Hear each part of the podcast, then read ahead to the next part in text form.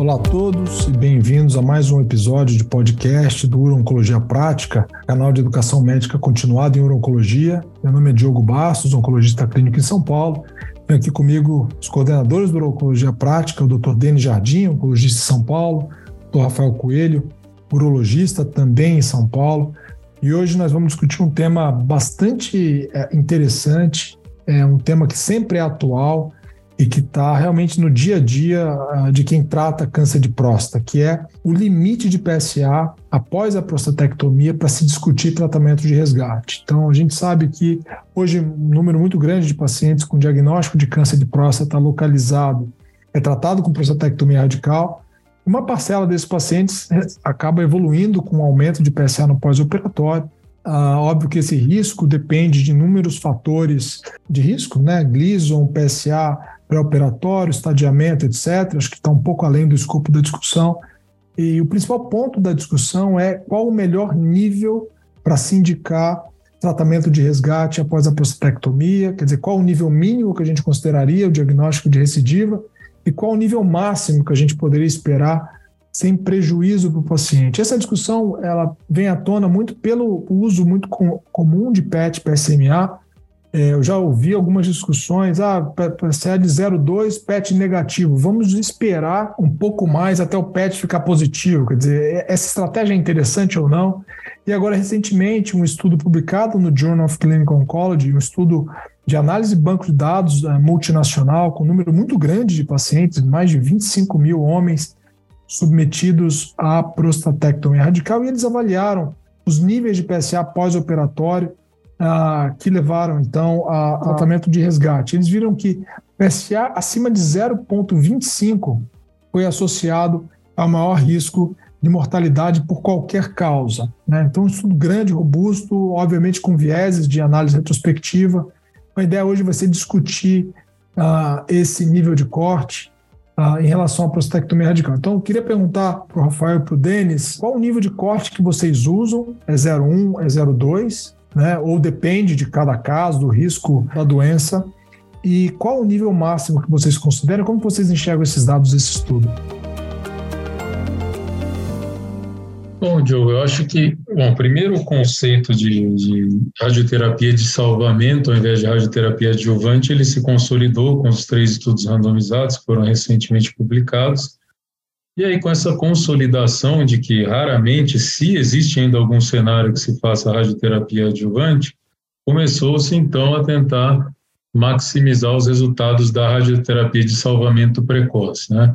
Eu acho que os estudos eles usaram um cutoff de 0.1 ou 0.2, que é o que a gente usa na prática clínica para definir recorrência bioquímica, né? Então é isso que eu uso no dia a dia, óbvio, que você leva em conta outros parâmetros. Então, era um tumor de alto risco, com extensão extraprostática, um tumor, sei lá, com gânglio positivo ou coisa do tipo, você vai ter uma tolerância muito menor para a duplicação do PSA. Então, às vezes, quando ele tem uma progressão ainda abaixo de 0,1, mas claramente progredindo no cenário de uma patologia adversa, você já pode deflagrar reestadiamento e tratamento de maneira mais precoce. Então, não é uma, um número estanque, né? Essa é a primeira questão mas eu acho que fica claro que a gente favorece hoje o salvamento precoce.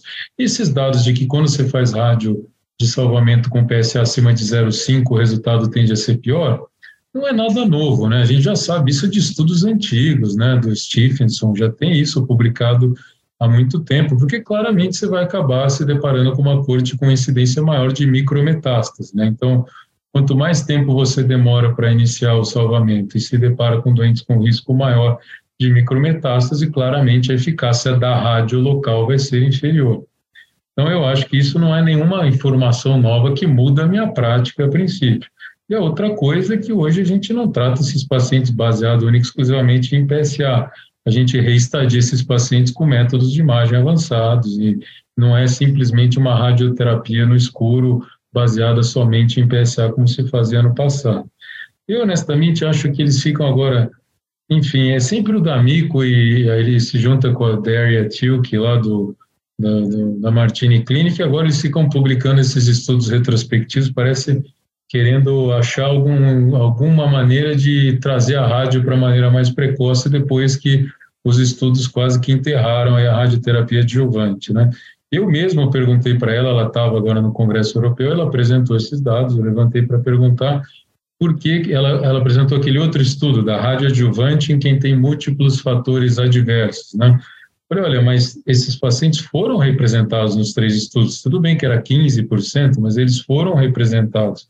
O quanto que a sua evidência retrospectiva é superior a um subgrupo que estava presente nos estudos prospectivos randomizados. Por que, que você acha que o seu nível de evidência juntando uma corte retrospectiva é melhor que um grupo de pacientes que, ainda que não fosse predominante, estava presente nos estudos prospectivos randomizados e ela acabou enrolando, não soube me responder o porquê dessa, dessa tentar achar ainda um nicho de pacientes que se beneficia com radioadjuvante. Mas, na minha opinião, não é um dado que muda a minha prática. Não sei qual é a visão de vocês. Né?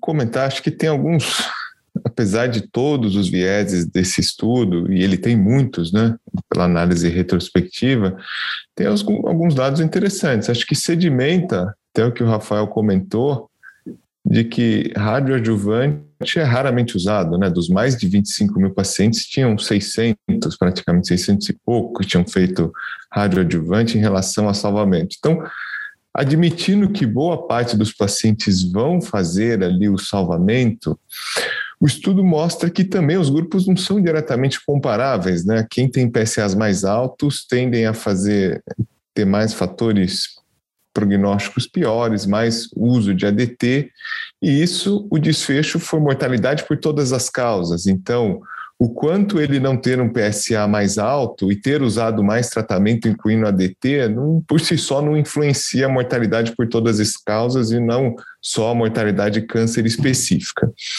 E eles vêm com esse corte de 0,25 numa série em que os pacientes foram acompanhados ou incluídos né, de 90 a 2020. Então, assim, a gente pode concluir que a maior parte dos pacientes não fizeram PET-PSMA, talvez pouquíssimos nessa série tenham tido decisões baseadas em PET de PSMA. Então, dito isso, o 0,25 foi o primeiro nível em que eles viram uma diferença em mortalidade por todas as causas. Mas não quer dizer assim, se você compara dois cortes 0,25 com maior ou igual a 0,25, maior ou igual a 0,25 pode estar sendo puxado pelo que tem 0,5, que tem o 0,8, que tem o 0,9. Então, não necessariamente o 0,3 é pior. E você vê essa tendência em cortes progressivos. Né? Então, 0,35 foi pior que maior que 0,35, uh, 0,40, a mesma coisa. Então, parece que ter algum contínuo nisso então não é um valor absoluto, mas é o primeiro estudo que, com todos esses vieses, dá uma ideia de que, de forma mesmo contínua, quanto menor o PSA, menor a mortalidade por todas as causas no resgate. Então, para aqueles pacientes que a gente efetivamente acompanha, eu tenho deflagrado ali uma investigação com PET quando ele tem ali 0,1 crescente. Então, a gente sabe que realmente a, a, o valor preditivo positivo, a sensibilidade nesses valores baixos é, é, é pequena, mas eu acho importante, se acessível, deflagrar o PET e não aguardar que ele fique positivo para tomar a decisão. A questão é aquele paciente que chega com PSA mais elevado. Então, por algum motivo, né, você recebe esse paciente ou ele perdeu o acompanhamento, e não necessariamente a gente deve, no meu ponto de vista, excluir ele de um tratamento de resgate se eventualmente ele faz um PET e ele vem com um PET negativo para doença sistêmica. Então, acho que tem todas essas variáveis e o estudo traz mais umas delas, que não é necessariamente nova, que é o valor do PSA e o próprio, acho que se a gente olhar o próprio estudo randomizado, o Radicals, a parte da radioterapia, ela mostrou que o salvamento não foi diferente da adjuvância, mas um salvamento precoce. Então, só pelo Radical, se a gente adota a estratégia do salvamento, a gente já deveria estar se atentando a buscar esse salvamento com PSAs mais baixos. É, eu estou 100% de acordo. E em relação a essa discussão do PET, assim, como que eu acredito que é a forma de fazer? Quer dizer, você acompanha o paciente no, no pós-operatório, e eu concordo com o Rafael, quer dizer, acho que não, não dá para você estabelecer um único corte para usar para todo mundo. Depende da probabilidade pré-teste. depende se o paciente zerou o PSA ou não e da cinética do PSA, né? Se ele está flutuando, se ele não está, etc.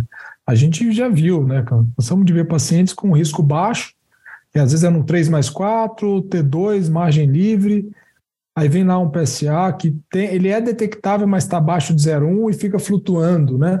Então, assim, e às vezes chega entre 0,1 e 0,2, e isso não significa uma recidiva bioquímica. Então, eu também, eu, eu avalio todos esses fatores e deflagro quando, de fato, há critérios conclusivos de recidiva.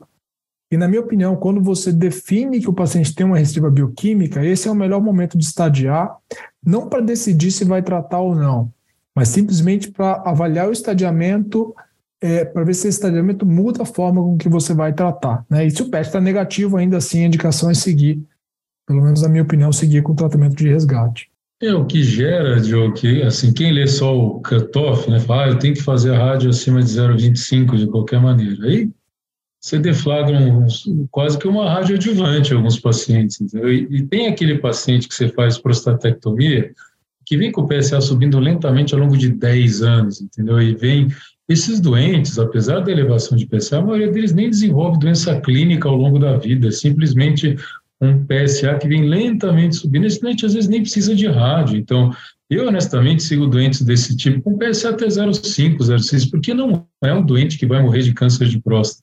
Não é um doente que tem uma doença de progressão rápida. Então, isso tem que ficar claro. Quando você faz essas generalizações, você acaba trazendo muito malefício também, entendeu? Então, eu, eu me preocupo um pouco com esses dados. É sempre esse grupinho de autores aí que agora fica com esse choro de querer fazer a rádio, já que não vamos fazer adjuvante, então vamos chorar por fazer logo depois. Entendeu? É, eu não consigo entender. É sempre o D'Amico com esse grupinho dos mesmos autores.